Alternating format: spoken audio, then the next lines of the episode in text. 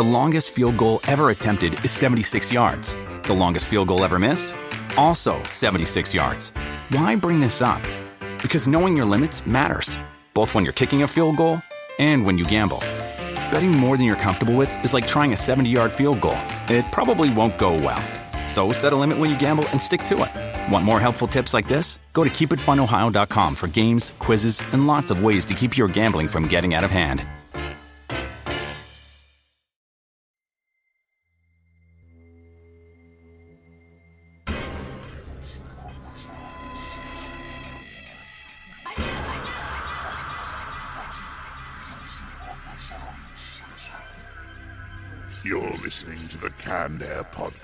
Podcast. Hello,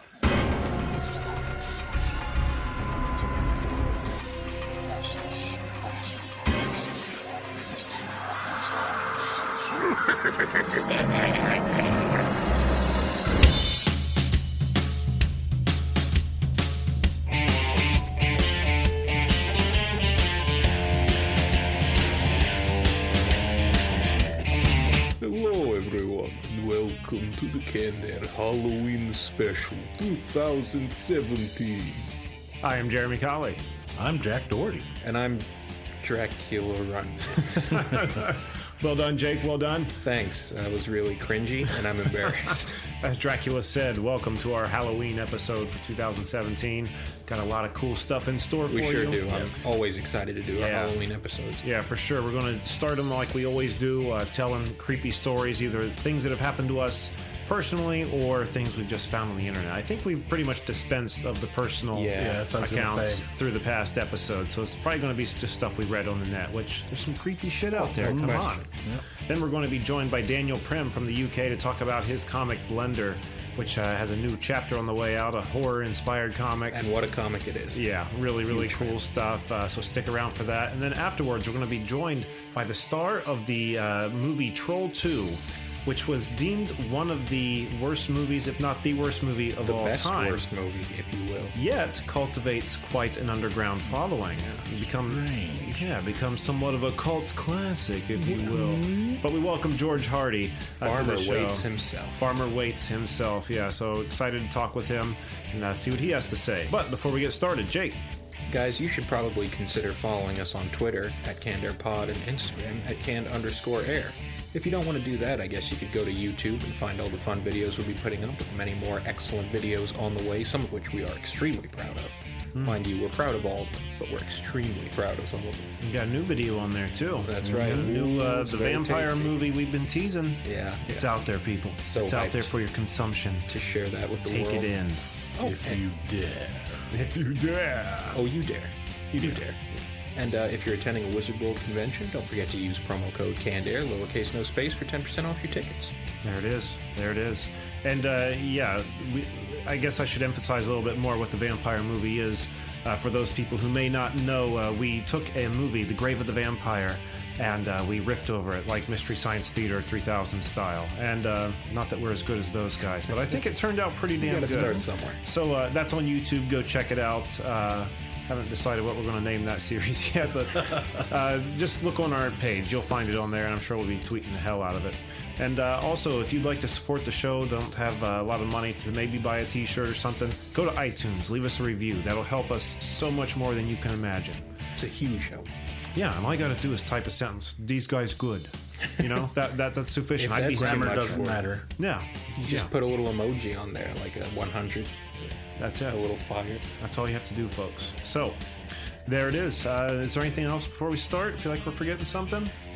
No? Don't feed your mogwai after midnight. That's it. That's what I forgot. It's always after midnight. I never understood that. I don't Yeah, either. what with time zones Yeah. and such. How I do they know? How do they know? All right, let's kick it off with this week's Retro Round Table. It's showtime. Spared no expense.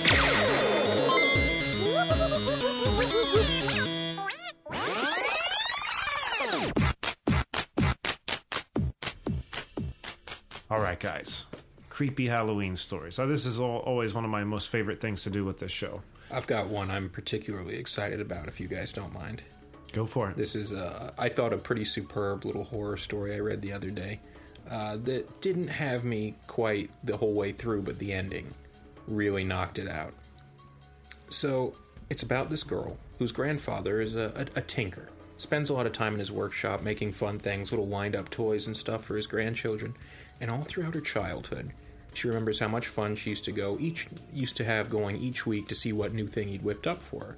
This continued well into her adulthood, where her and her sister, now in their twenties, went to visit their grandfather one more time, but he wasn't friendly and smiling and jovial like they're used to. He looked kind of sullen. Uh-huh. And they asked him, Grandpa, what's wrong? He's like, oh, oh, nothing. Don't worry about it. And they're like, what do you have for us this week? He said, nothing. Let's just, let's maybe see a movie or something instead. But they were persistent. They said, no, we want to see what you've invented. You clearly made something. Why don't you like it? And he said, it just didn't turn out the way I wanted it to. They're like, well, why? He said, you wouldn't understand. And they fight him back and forth for a good long while. Finally, they convince him. The younger sister, the one who's not narrating the story, she says, Let me see what you made right now. He relents and hands her a pair of glasses. Lenses he'd chiseled down himself, little brass framework, you know, kind of janky, homemade sort of deal. She puts them on, looks confused for a second, then her eyes go wide and she starts screaming. She throws the glasses off and is just inconsolable. She's locked up in an institution that very same week. No one can reach her. She's not communicating. She's self harming, throwing things, smashing her head against the wall. They have no idea what triggered this episode, but she's not snapping out of it. And it goes on like this for a while. Years pass, the grandfather retreats further and further into himself, feeling guilty for what happened, and the older sister, she wants answers. So one day she snaps and she said, Grandpa, you've got to show me what she saw. He says, It's not going to make it any better. She says, I know. I know it won't make it better, but I have to know. So he agrees, and he finds the glasses, which he'd kept in a safe.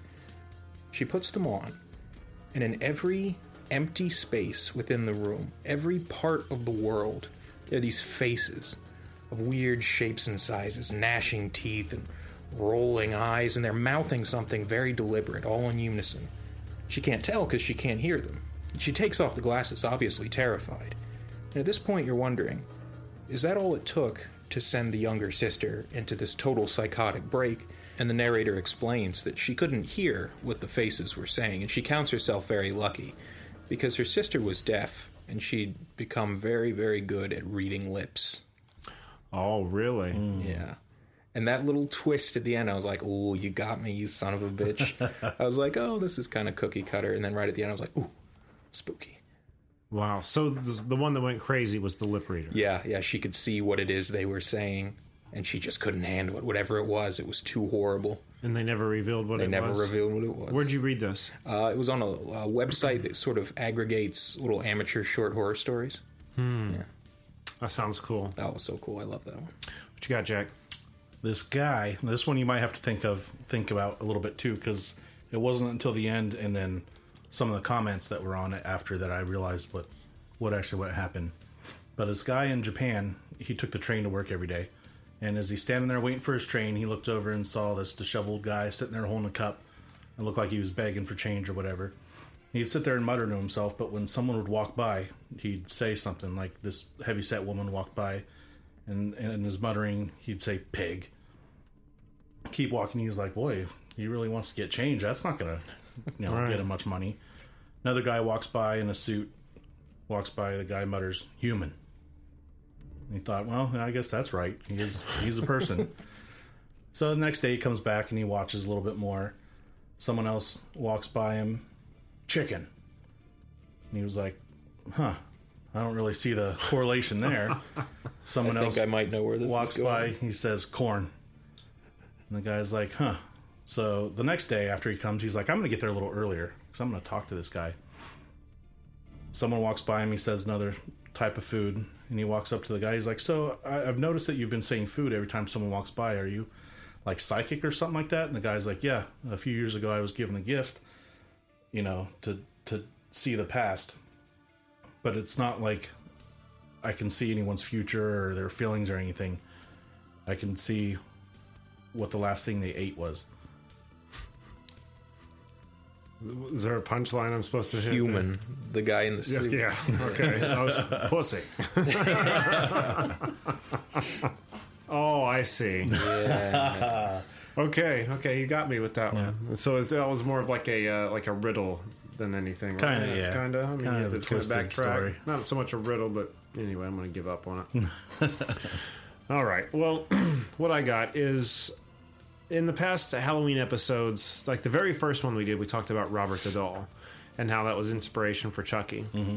And uh, last year, I talked about uh, since we had Robin Shelby Slimer on the show, I talked about uh, Dan Aykroyd's family history with right. the uh, occult and or the supernatural rather, and like the seances his great grandfather used to do and all that stuff. Very active and very believing in the paranormal.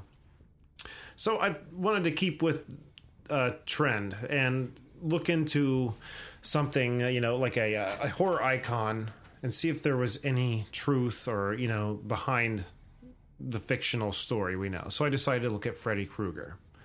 Wanting to know where did this idea actually come from, and it's crazy. I mean, there actually there n- never really was a Freddy Krueger, you know, like who preyed on children. But Wes Craven had mentioned like a lot of uh, what he he had read this article uh, in the L.A. Times about this immigrant family who escaped the killing fields of Cambodia. You guys know about that, Jake? you, Vaguely, you probably yeah, know yeah. more detail than I do, but uh, and I don't even know what time period it was, but pretty much a very harsh regi- regime that was uh, just killing anyone who Didn't even need a reason. did, they didn't even need a reason. Human You looked at them the wrong way. You wore the wrong clothing. You just didn't look right.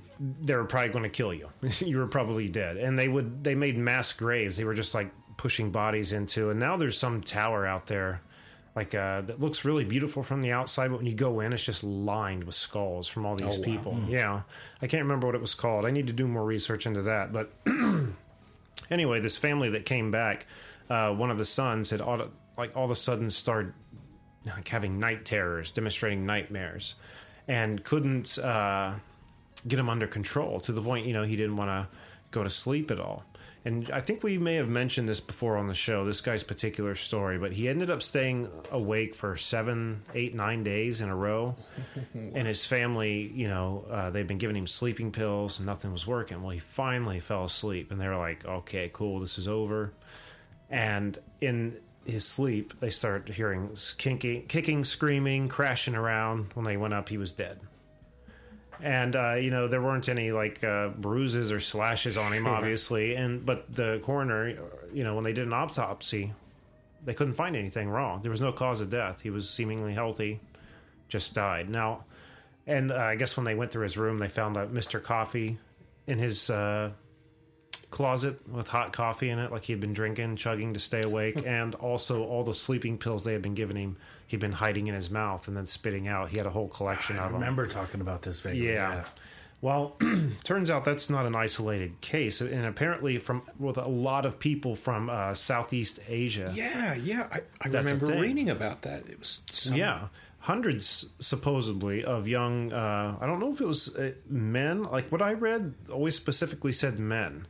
Uh, so I don't know why that would be. You know, maybe they're just saying in general. I'm sure maybe women uh, happen to them as well. Is- but was that cultural group? They're like the the Hmong or something, something to that effect. I don't remember exactly. like hill but- people from Cambodia. And I, Yeah. thought- yeah.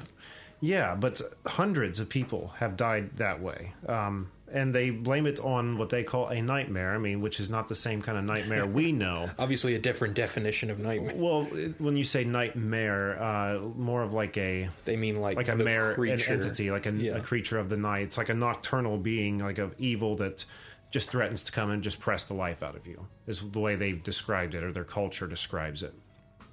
So you know that article on all those events then, you know, spurred Wes Craven like, okay, I'm going to make this into a really cool story, and that he did.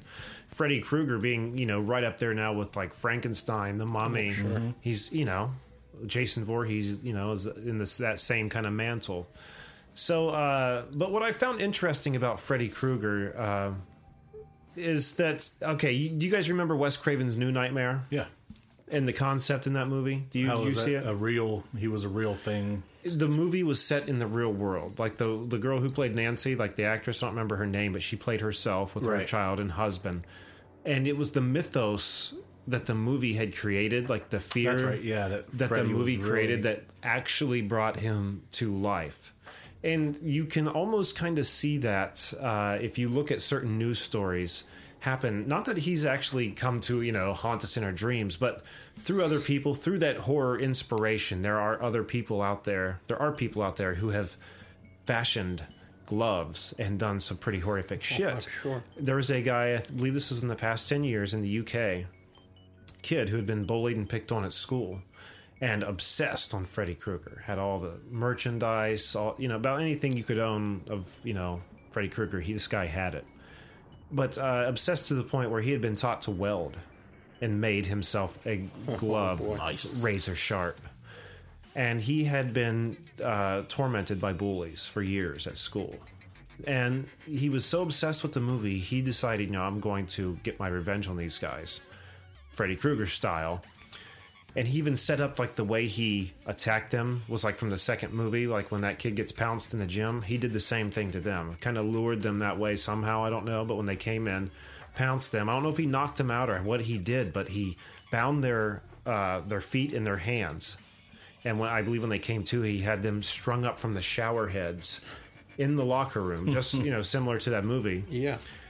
And while they were hanging there, he just gutted them, just slash, slash, slash them. And I, I guess the it was such a mess. It took two to three days to clean up, and people like who did clean it up had to seek therapy because like the drains were just plugged full of organs and entrails, and it's just crazy. Uh, you know how that stuff really gets into people's heads and how it can. I don't know. It's scary. I, I wonder if that has a lot to do with the, the sleep disorder, where you've got these people of a particular demographic dying off. Is it the belief in that condition? Was it strong enough that is, is that how it spread? You know, it, it almost reminds me of a. Uh, there's a series of stories. I read a couple for a roundtable actually, a fictional organization that gathers uh, like anomalous and supernatural things and tries to contain them. They've got a term for that.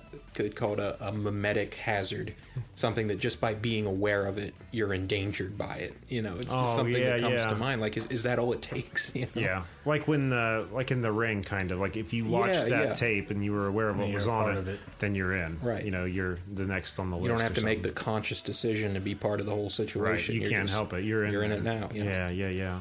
So I just I found that all very interesting. I think I'm gonna, as Halloween's keep coming upon us, keep looking into other fictional characters Dig a and seeing little what I can deeper, find. Yeah, Michael Myers or Jason Voorhees would be cool to do. See what their where their origins lie, but. Oh yeah. Or we could look into Texas Chainsaw Massacre, that whole story, whatever that Because there's a lot of material to cover on mm-hmm. that. Yeah, there's a lot in that one. Yeah, yeah. Any other stories, guys? I got another one. All right, what do we got? This businessman was on a business trip. Go figure. Makes sense. I don't follow your logic. He got a hotel room he was going to stay at for a couple of days while he was at the reception desk getting his keys and whatnot. The secretary said, You know, there's a room right next to yours. There's no number on the door. It's storage closet. Don't open it. Don't go in there or anything. So the guy's like, Yeah, whatever. So he goes upstairs, walking past, walking to his door, sees the door that's unmarked. Doesn't think nothing of it. Goes in his room, stays the night, whatever leaves the next day. As he's coming back up to his room, he thinks, I wonder. So he happens to reach for the doorknob, turn the door handle, and it's locked. So he bends down to look in the peephole, and he looks in there and sees a room looks just like his. A lady on the other side of the, the room sitting there with her head up against the wall, real pale lady. And he thinks, huh, okay, whatever. Goes inside. The next day, as he's passing by, he looks in there again and sees nothing but red. He thinks, well, maybe that lady in there just thought someone was spy on her, put like a handkerchief over the door or something like that. So as he goes down the next day, he talks to the lady at the desk. She's like, "Did you go in there? Did you do anything with that room?" He's like, "Well, I looked in the the peephole. You know, that's all I did." And she told him that you know back in the day, uh, a guy killed his wife, murdered his wife in that room, and now she haunts it. And they say that she's very pale in skin and her eyes are a deep red. Oh, so she was looking back through the people. Oh, that one Creepy. I can't get that vision out of my eye, my head. That's a hell of a thing. yeah. That's creepy. Ooh. How about you, Jake? I got a little something. This is actually a nightmare I had last night. Really? Pretty timely, yeah. cool, juicy. I was driving through kind of a, a forested road, you know, just trees and brush on either side. Not much to see. Every now and then there'd be like an overhead street light. You don't generally see those in a forest, but it's a dream. I'll give it a pass. All right. and I see in my rear view there's something in the back seat with me. Some thin, ghoul like thing, really dry skin stretched tight over its bones, and it's it's lurching forward to get me. Except when we pass a light, and the light makes it shrink back just a little. And it's kind of stuck. It can't get much closer because I keep hitting the lights pretty regular. And I'm thinking to myself, I need to get home as fast as possible. And I realize, no, I can't speed because if a cop pulls me over and I have to stop the car, that's going to be all the time this thing needs to kill me. Mm-hmm. So I'm sitting here having this psychological battle in the streams like, do I speed up? Do I slow down? What if I get pulled over? What the hell do I do? And I thought to myself when I woke up after that, what a perfect VR game that would make. I wish I had the know how to turn that into some kind of interactive experience. Where you have to make that choice. Yeah, yeah, but it, it was one of those dreams where, and it's only happened to me a couple times in my life where I, I swear to God, I, I don't know what I believe in. Probably almost nothing. But it's like the dream is some conscious thing. You know, you, you feel a pres- presence that's so tangible, Oh, you know, yeah. that's so heavy mm-hmm. That it sticks with you. And almost like feeling someone breathe on the back of your neck. It was just there. Right. I just knew it was there. And when I woke up, I wasn't convinced it wasn't still there, you know. Right. There's shit like that. I've that had dreams like that you, for yeah. sure. It's creepy when that happens, isn't Yeah. it?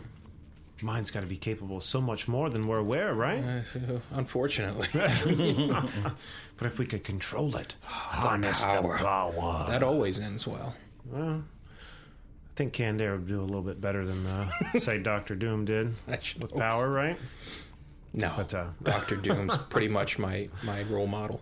Oh, is he? Yeah. All right. Okay. Cool. Well, I think that's uh, pretty good. Agreed. Uh, storytelling time, Good right? stories. I enjoyed them. Yeah. Very cool. Very cool. Okay, everyone, and now joining us all the way from the UK to talk about a new chapter for the comic series Blender, which is a horror series. Daniel Prim, thanks so much for being back with us, Daniel. Oh, hi, thank you. Now, Uh, you, It's great to be here. oh, sorry, I didn't mean to cut you off, but you sent No. us a uh, preview, a few pages to look at of this comic, and it looks awesome. But uh, can you tell us and our listeners what it's about? Yeah, so Blender is about Sam, Sammy, who's a pretty regular dude, and he he finds his wife's head in a kitchen blender when he goes home. We've all been there. We've all been there. Basically, the the plot is I grab this milk toast, no one everyday kind of guy, and I make him into. I just torture him, torture his soul with every wrong thing imaginable, every dark thing imaginable. So it's a pretty dark book. Uh, I kind of mixed up. My original idea was to make it um, something of a dark comedy. Uh, the horror element came in with the artist, and I incorporated that, and that came Blender.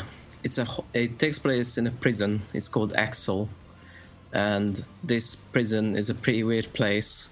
No one knows where it is, and they send the worst of the worst there, and pretty quirky characters. For example, there's a guy who brags about being a pedophile. Uh, he's called Pop, and he's uh, Sammy's cellmate. And one of the big arcs is uh, Sammy, who is going through all these dark things in the series. He's uh, he's getting he's he's changing kind of like uh, like Walter White in Breaking Bad. He's cha- changing into being bad. Oh, And this- this- transition. Exactly, and this pop character starts out really bad, and he he, he kind of transitions into into being a better character. But what separates this from Breaking Bad, which is a pretty big inspiration for me, is uh, themes and uh, just exploring the absolute darkest side of humanity, basically. See, I, I love that element in horror because it seems like when you want to scare someone or get in their head, it's so easy to jump to something supernatural. Right. But there's so much frightening shit grounded just in it. reality. You know, it's something that can it. make a good person bad. That's scarier Yeah. to me than when you get a magnifying glass and look at the Yeah, things that yeah. could potentially be inside every one of That's us, that's scary. Yeah. Those are the things that really like deeply upset me in the mm-hmm. way you want to be upset. Right. Most There's of those not- things are in everybody anyway. It's just a matter of them letting it out, I guess. yeah. By the Yeah. way, I also just said upsetted. I'd like to apologize to Say everyone. upset. Yeah, that's, the word I should have used. Oh man, we Um, good, there's we no- know English there's- good. There's no supernatural elements, but there's a lot of trippy things in it, which I very much enjoy.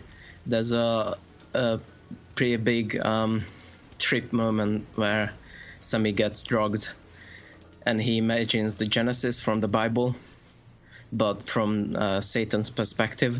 Oh man, Oh man, And I am so on board. with that. so, not to spoil too much, but um, basically, uh, Satan is the good guy in the story, and he just wants to show Adam and Eve that there is, you know, there's another way. There's free, real freedom is about choice and not being follow, following rules. So it makes Eve eats the whole tree of knowledge, which is just a big server, Google server, and then Adam, in spite, eats Eve, and sh- he gets a heart attack. oh man, Jeez. that's awesome, It's pretty, it's pretty disgusting. but pretty fun at the same time. Man, right at the like. intersection of like psychological horror, like religious themes, and trippy imagery. You've got everything I've ever loved. So I guess my next question is: Did you write this specifically for me, or is it just a coincidence? Uh, I wrote it for, I wrote it for myself. Uh, yeah, I thought I liked you. I wasn't sure what it was. But now I know. I love. Uh, this is not the only thing, I, the only kind of thing that I write, but I love dark, dark comedy, and I love um, uh, characters that are flawed and interesting in that way. And there's a lot of um, there's a lot of characters to explore in Blender that are very, very much flawed, but they they all have some interesting thing going on. And it's easy to tell by uh, this interaction we've shared so far that this is going to be a good project. Number one, because you said you've written it for yourself. I mean, nine times out of ten, That's- some of the best stories, some of the best albums, some of the best pieces of work were done under that same uh, model. I did it for myself. I did what I wanted. So you don't hear. have to compromise your vision. you know? Right, instead of trying Yeah. to imagine what everybody wants to hear, and you end up with a bunch of fucking didgeridoos and donkeys in the studio, you know. But also, uh, where you had said, you know, you originally intended for this to be a dark comedy, and uh, somewhere along the line, you know, the story took the reins of the horror aspect and kind of Yeah. just took its own direction, and that's another good sign When you let the story become what it's when it, what when wants it wants to, to, be. Yeah. be something else, and then you, you, you follow it and uh, discover something you never intended It'll on have- finding. has that organic structure instead of being like squished into a can. Yeah, exactly. Yeah, yeah, it's a good way of putting Yeah, it. I, I would recommend it to people who won't like to know what what's gonna happen because or what what they're gonna feel. They like to be surprised in their feelings because it is a dark comedy and it is a horror, but it has drama in it.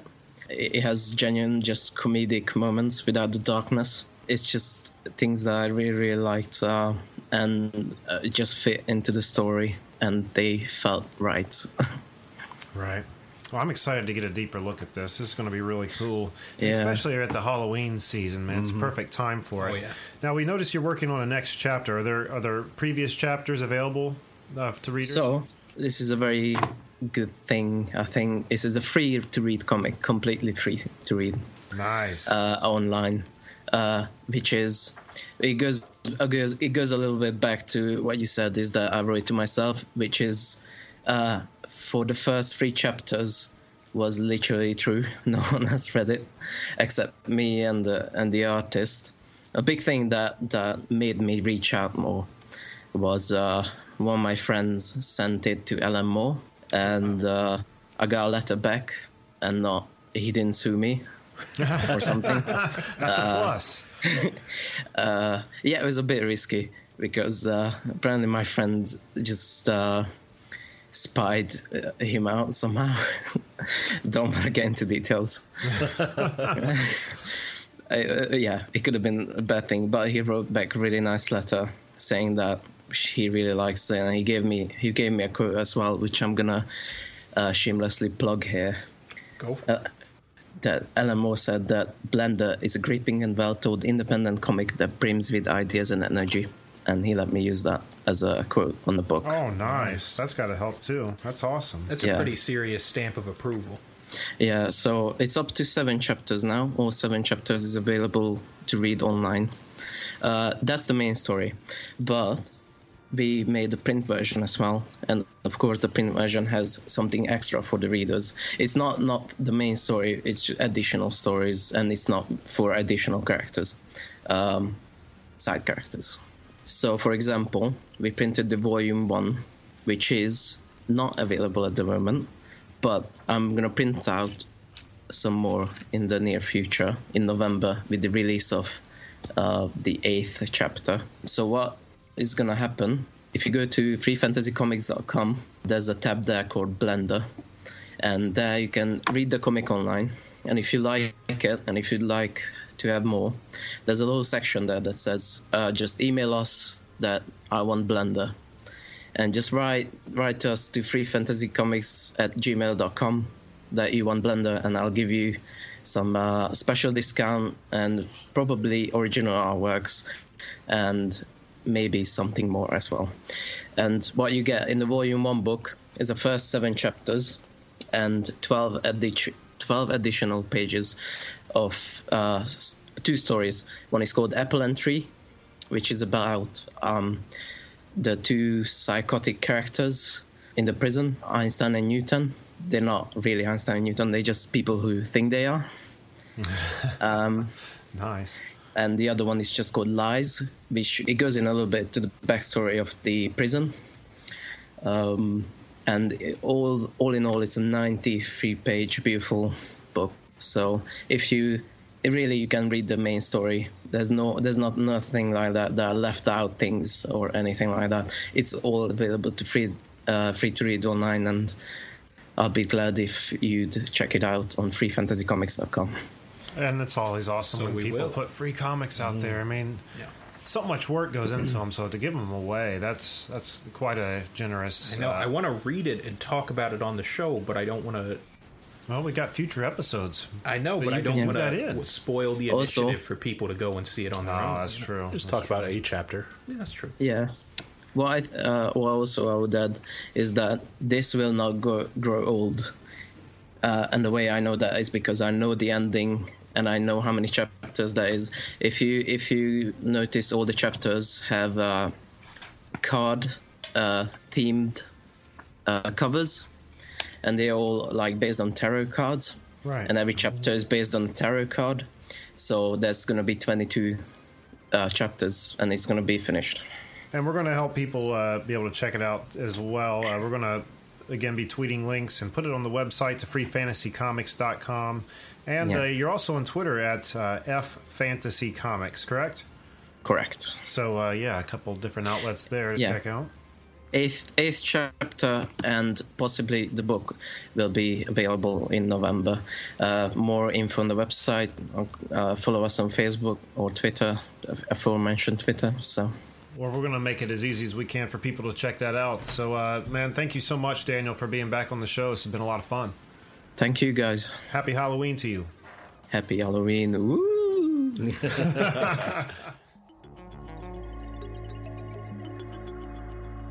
All right, and now joining us, the star of Troll 2, uh, which was rated one of the worst movies, if not the worst movie of all time, but then picked up quite a cult following and has a great big underground uh, fanship for it, which Yeah, I think does. we've uh, we've just ourselves jumped on the bandwagon Yeah, for. Uh, yeah, we had a lot of fun watching that film.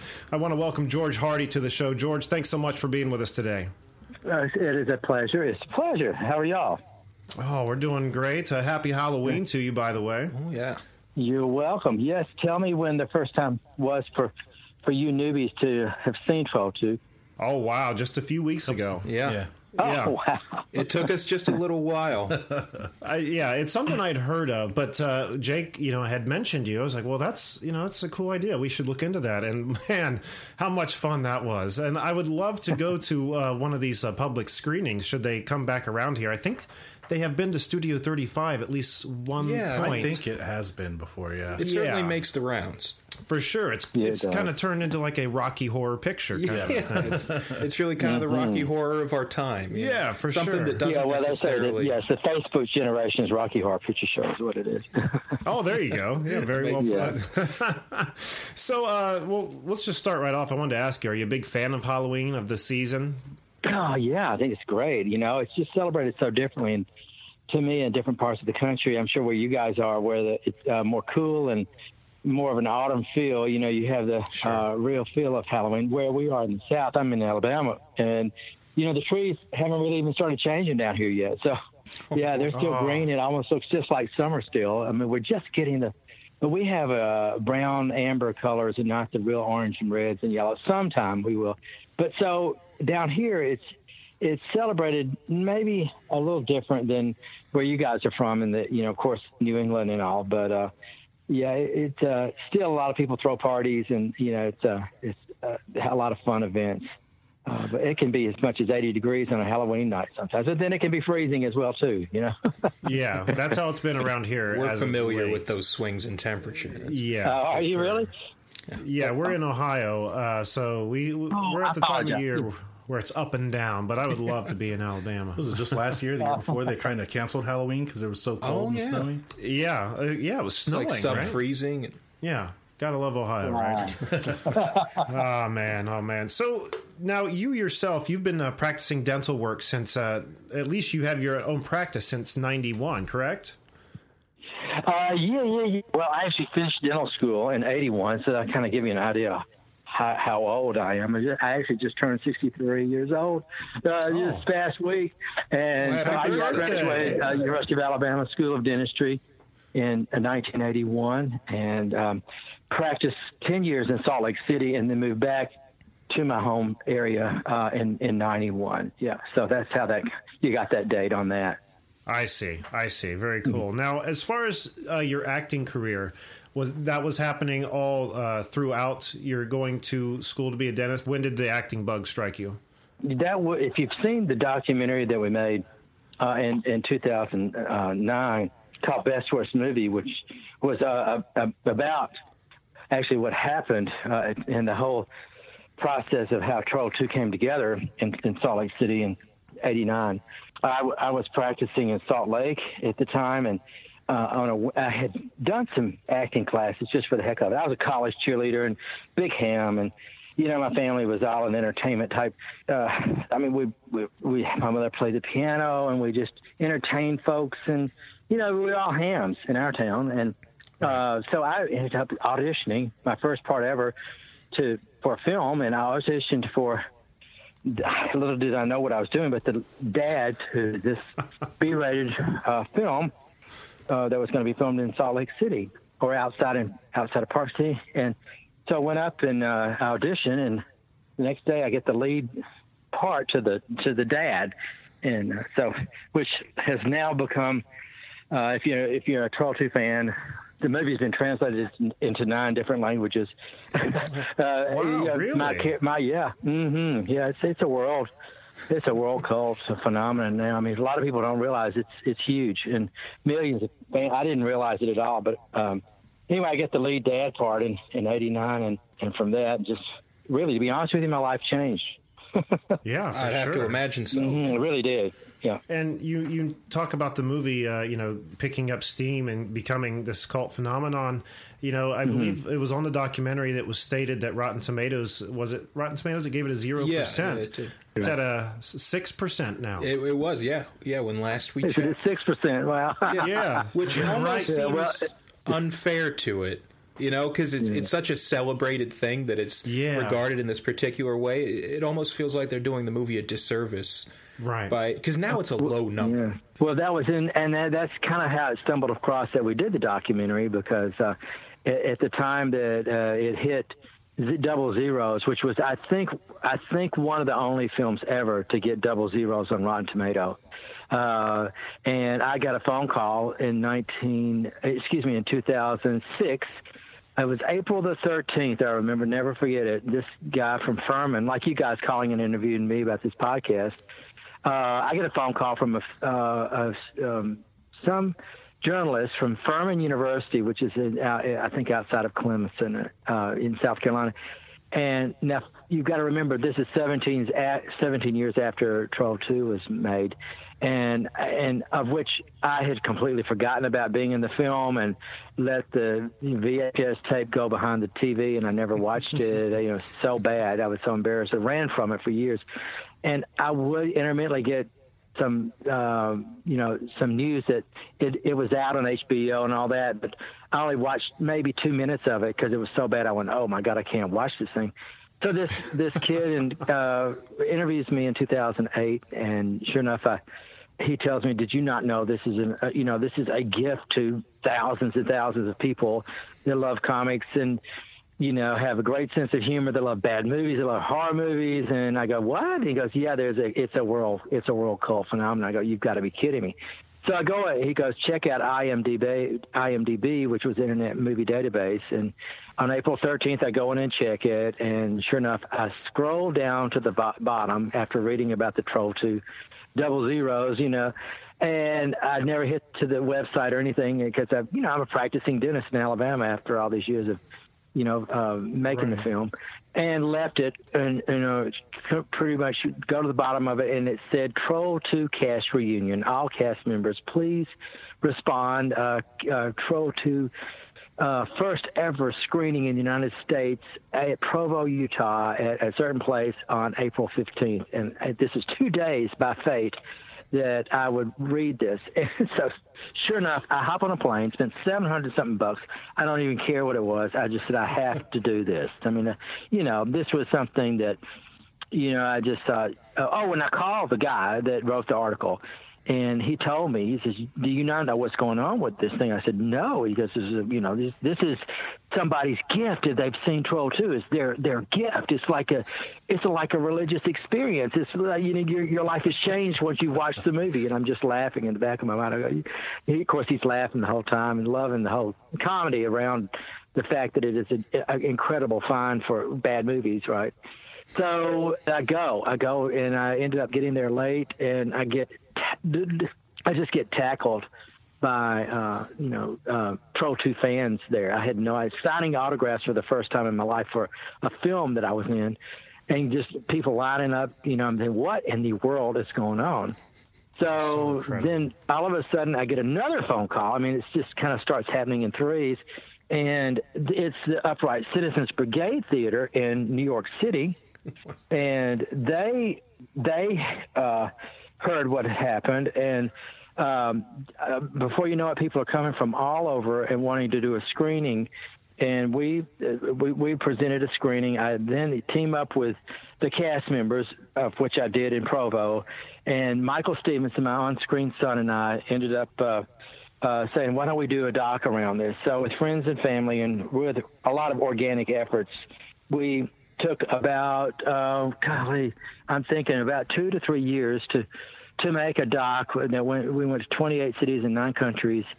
Wow. Followed the whole, you know, thing. Brought in. I was the social chairman of bringing back all the, uh, you know, the the old cast, and went to Italy. Met with Claudio and Rossella, and the, the writer and director of this, you know, world cult class phenomenon, and we brought it together and, and really made an, an amazing award-winning doc. I think it was in 31 film festivals and won award after award, and was we had heard that um, it almost made the short list for an Academy nomination in 2010. Really? Uh, at the Oscars, yeah, the best worst movie. If you haven't seen it, it's truly a oh, gift to watch. And that it is. It's we great. loved it. It's, it's, wonderful. Yeah, and of course, you know, the reason you're probably call me is because I was a vehicle that told the story of, you know, what had happened in the history of, you know, of, of of Troll 2 and, you know, my life, you know, as a practicing dentist and, you know, all these other odd, crazy, wild stories of other cast members, of which, you know, are jaw dropping experiences watching the doc. And, so now, you know, um, I've through the years um, have uh, been fortunate to have gone to, gosh, I've gone to Dubai uh, to oh, to a Pro wow. uh, screening with the University of New York. Students there with a, gift of flying over. I mean, that was probably the most amazing experience that I had with Michael Stephenson.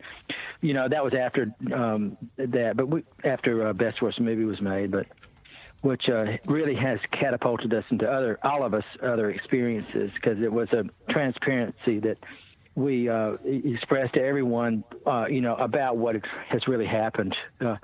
To uh, Sure. the cast members, but then now we're seven years out from that, and so things have changed even more. You know, with all right, of us. right. Yeah. It's I, I just uh, after seeing the documentary, I just fell in love with your story. It reminded me a lot of uh, there's another documentary called In Search of Sugar Man. I don't know if you guys have Oh, ever I've seen heard it. about that.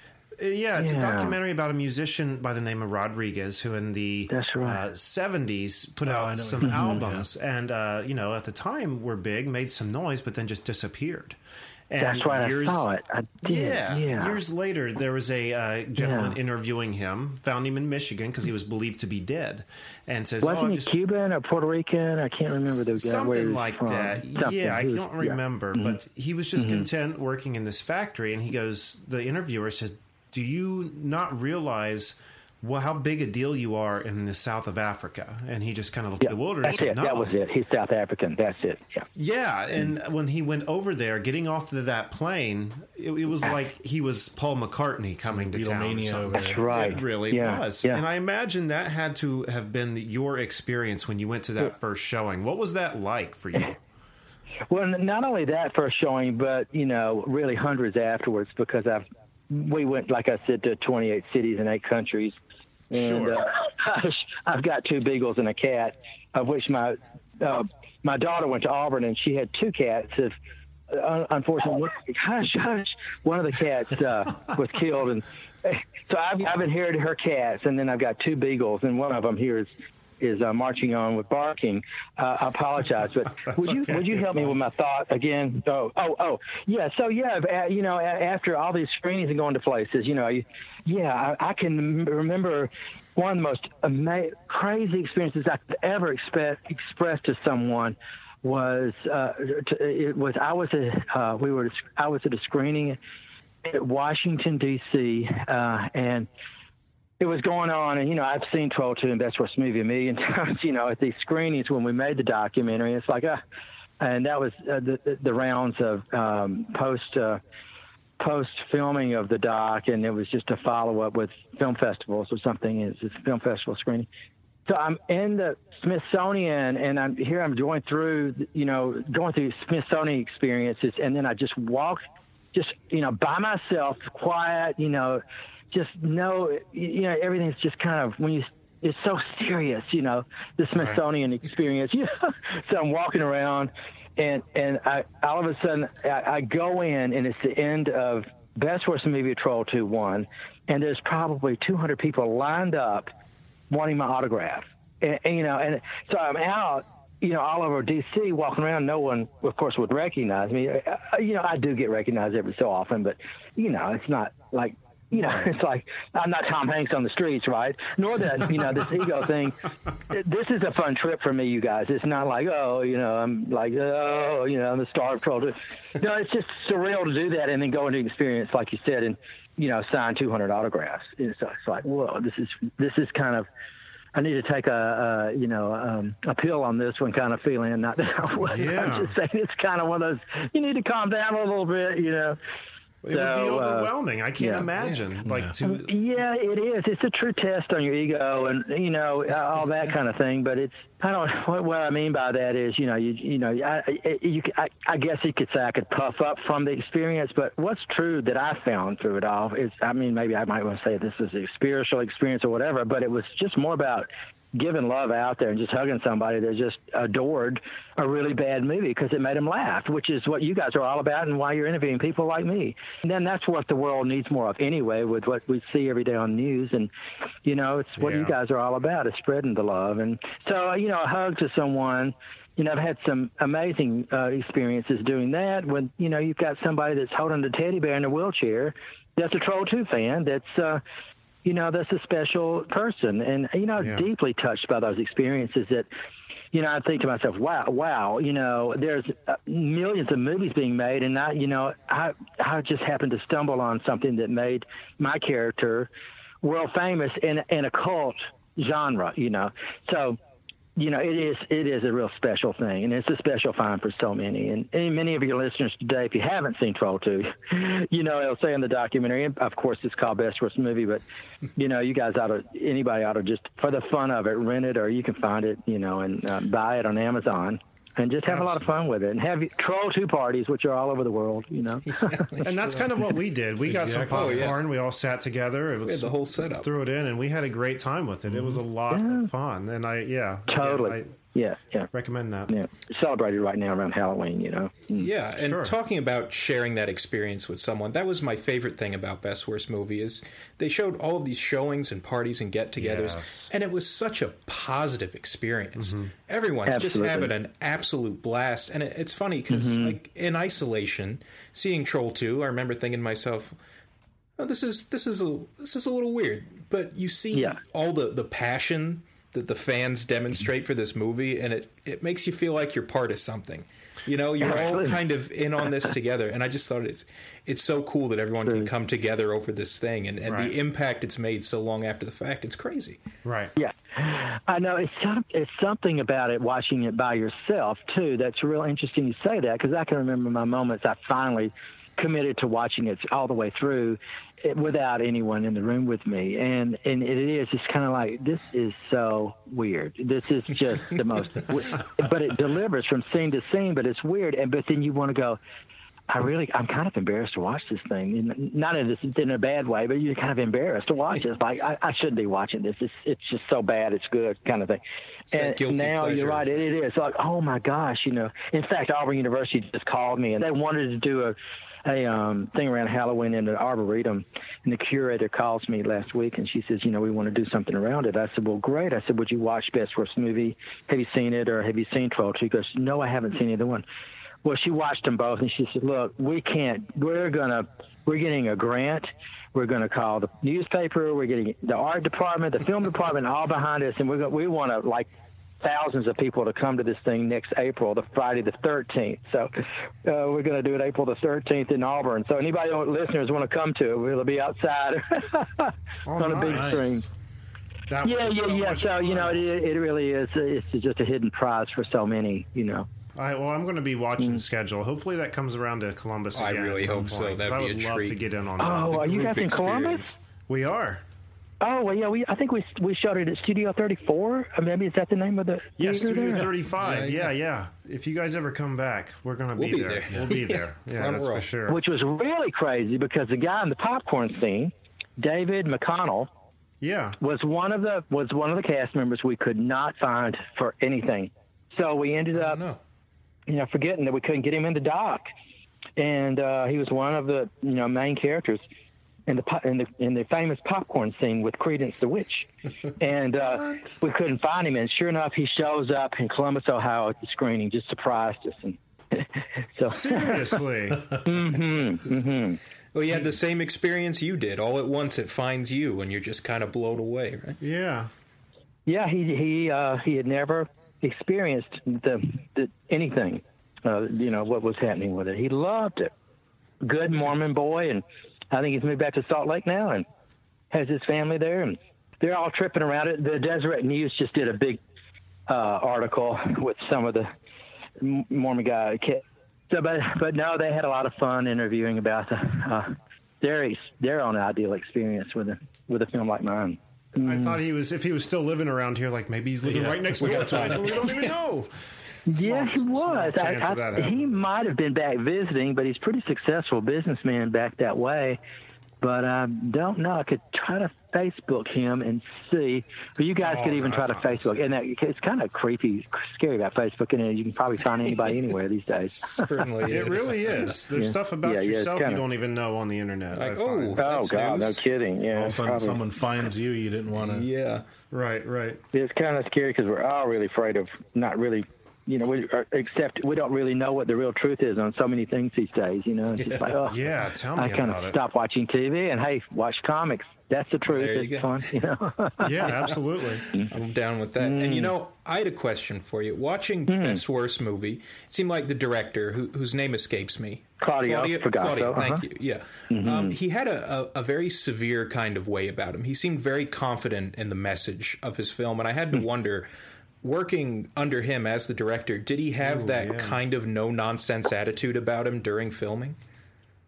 Well, actually, what's true is uh, Claudio didn't speak very much English when we were Oh, I filming. see. Best Worst Movie. You know, that's that's if you've watched the documentary, you can kind of tell that you know that was our challenge. Is you know, no one spoke English, and you know, making the film. So we were just trying to do the best we could and decipher what we could. And we were all non-actors and just got to, you know, I just got this role in this film.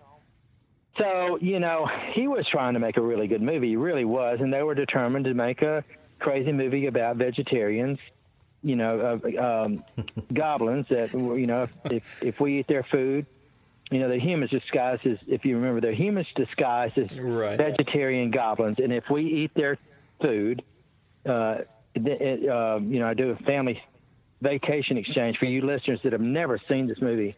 Um, I, I do a vacation exchange with another family, and with, I take my family to their house. Little do I know, the little town is named Nilbog, which is goblin spelled backwards. and all the all the little townspeople are humans disguised, are actually goblins disguised as humans. What's even funnier about the film is there are no trolls in Troll Two. it's called it should have been called Goblin Two or Goblin, we whatever were talking about but it wasn't. And so I we do this house exchange, and they try to get us to eat their food. And if we eat their food, then we'll turn into plants, and then they'll eat us. And then uh, you know that's the challenge. Is uh, so my my son sees his deceased grandfather in the film, and he tells my son not to not to eat the food. To, he tells you know, please tell your family don't eat any of the food they've put on the table. So I have a famous line that I say in the film of which Oh, yeah. you know I'm gonna leave it for the viewers to watch because it's world famous now. If you Google that one, it's called "You Can't Piss on Hospitality." I won't allow it.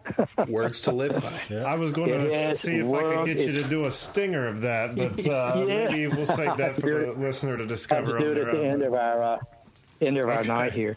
All right. Yeah, my, George- actually, it's crazy. Yeah, yeah. George, I Hmm. want to thank you so much for taking this time to speak with us tonight. This has just been a heck of a lot of fun. Having seen the movie, having seen how much fun it is, and I think it's really become a. this is going to be a tradition on Halloween for us now Oh, as I well. think So yeah, Hmm. And uh, should you come back to Columbus, we'll be there with bells on to uh, meet Oh, you. great. But- Well, yeah. Oh, Well, I would like to say that what's kind of cool is from all this, uh, I've been invited over the years to do cameos. And uh, recently, a fellow named Tyler Russell, he approached me two years ago and uh, he uh, asked me to be in this film called Here Comes Rusty, which is about to be released. With um, It has um, Fred Willard in it and Jody St. Lawrence. I can't remember Jody's last name, but uh, you know who Fred Willard is. I mean, he's one Oh, of yeah. the best. Yeah. Con- yeah, Fred. You know, best of show, and uh, and then I play Bruce Hampton's father in the film. But I don't know. You know, you guys know about Bruce Hampton, but he's really? So when did this of. all happen? That happened in 2014 because I've been in about seven, maybe seven or eight films. I was in a horror film called uh, House of Forbidden Secrets. Uh, you can uh, IMDb me if you want and see that. But yeah, that was with Todd Sheets in, in Kansas City and had Lloyd Kaufman in it. I've been in two or three films with Lloyd Kaufman. Floyd, Wow. From Lloyd Kaufman, Troma, yeah. right?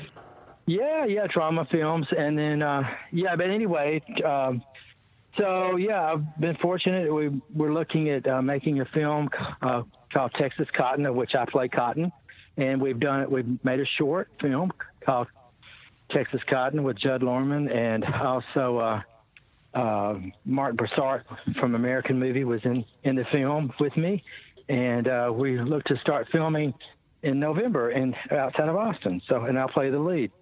So it's my real first, you know, shot at it, being a lead in the film. How about that? That is so cool, and it's a luxury that Troll Two and the documentary have afforded you. I mean, You're really New right about experiences, even now. that is awesome. That is so cool. I, Isn't I that was something? No, seriously, it, it wouldn't have, you know, the invites wouldn't have happened, you know, for me to to have done um, to, to, to be in a, you know, in fi- other films, especially this new one coming up. Um, so yeah, we uh, we're we're just in the process of getting it going. So, you know, I, encourage people to just kind of look online or go to my. Uh, I have a fan page, I guess I do. I, Oh, really? I'm not What's real big into address? yeah. I think well, it's just George Hardy uh, on Facebook, a fan page. But then I've got Oh, I see. uh, and then you or you can just go to my you know web uh, or my uh, well I have a Dr. George Hardy website for my dental program. Okay. Yeah, dental yeah, practice, but yeah, but um, yeah, so uh, yeah, it's called Texas Cotton, the movie.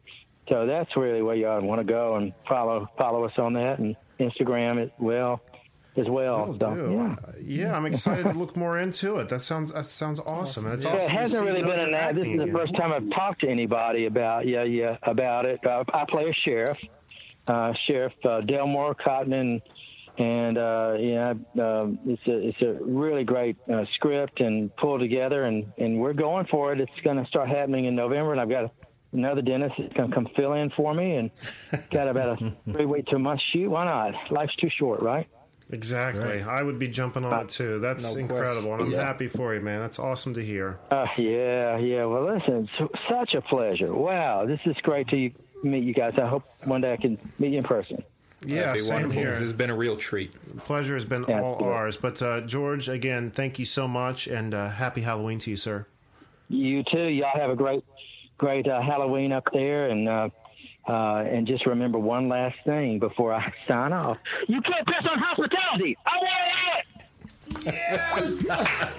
Body hung up. All right, everyone. Well, there you have it. Our interview with George Hardy. Man, what a lot of fun That's that one dude for the was, books. right? Yeah. so much fun. It's a feather in our cap, right? Yeah, absolutely. But again, if you uh, if people have not seen Troll 2, you've got to see it. I'm sure it's available online, probably somewhere there- to watch. I myself was able to rent it at the library. Uh, of course, you can It's always all buy over. it Yeah. for sure. And uh, check out for it coming around, uh, maybe to a theater near you. You can get the full Troll 2 experience.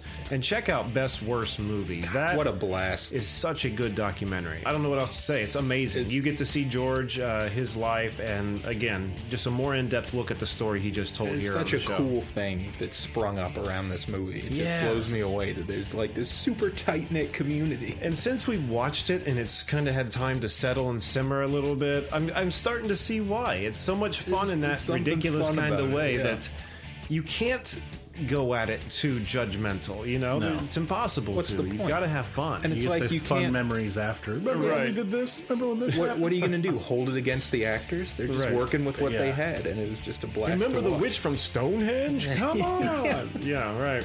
I wish my family was from Stonehenge. Oh, popcorn. Me too. Popcorn that'll be drowned in. That's how I want to go. Who wouldn't, Jake? Who wouldn't? But I think that's going to do it for our Halloween episode. We certainly hope you folks at home enjoyed uh, what you've heard here today. I know we had a hell of a lot of fun We making sure did. it, Yeah.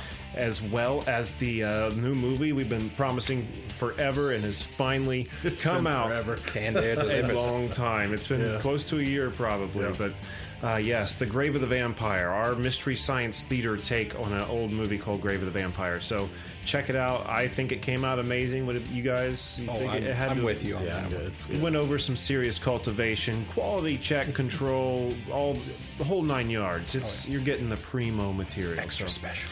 Let us know what you think. Comment, subscribe, uh, all that happy horse shit, uh, and we're excited to know what you think. So, Jack, what do we have on the website? Go to cannedairpodcast.com where you see show highlights, guest info, listen to the show, follow us on all the social media, visit the Hall of Heroes, see the Wall of Justice, check out the new videos on our YouTube page, and if you'd like to be a guest and promote your work, or even just say hi, send us an email on our contacts page. And don't forget to subscribe to us on Twitter at CannedAirPod and Instagram at canned underscore air. Check out our YouTube page, our line of merchandise at society6.com forward slash CannedAirPod.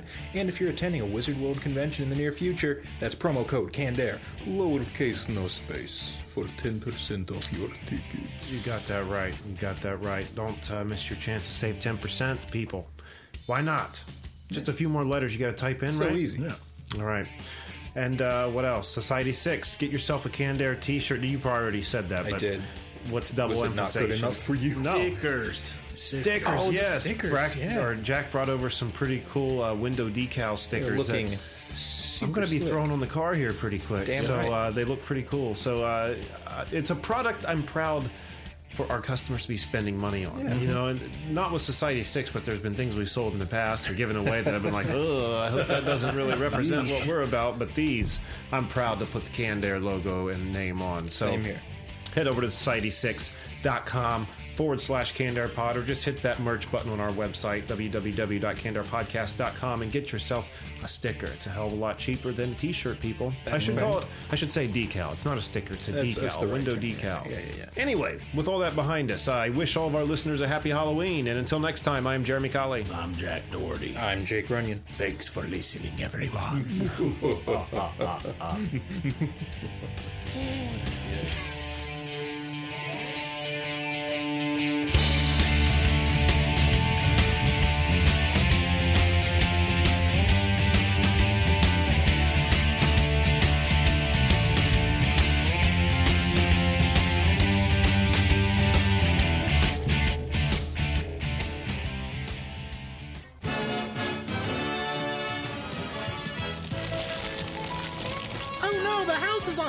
fire! I need to get help!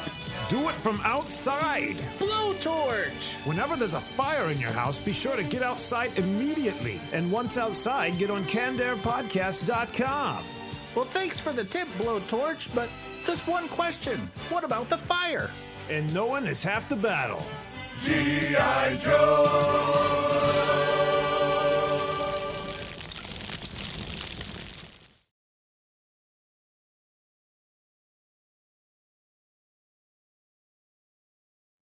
Time period that is, but it's like a very harsh regime. Like if you don't, if you look at them the wrong way, you're getting killed. Anytime there's a regime change in a developing country, usually there's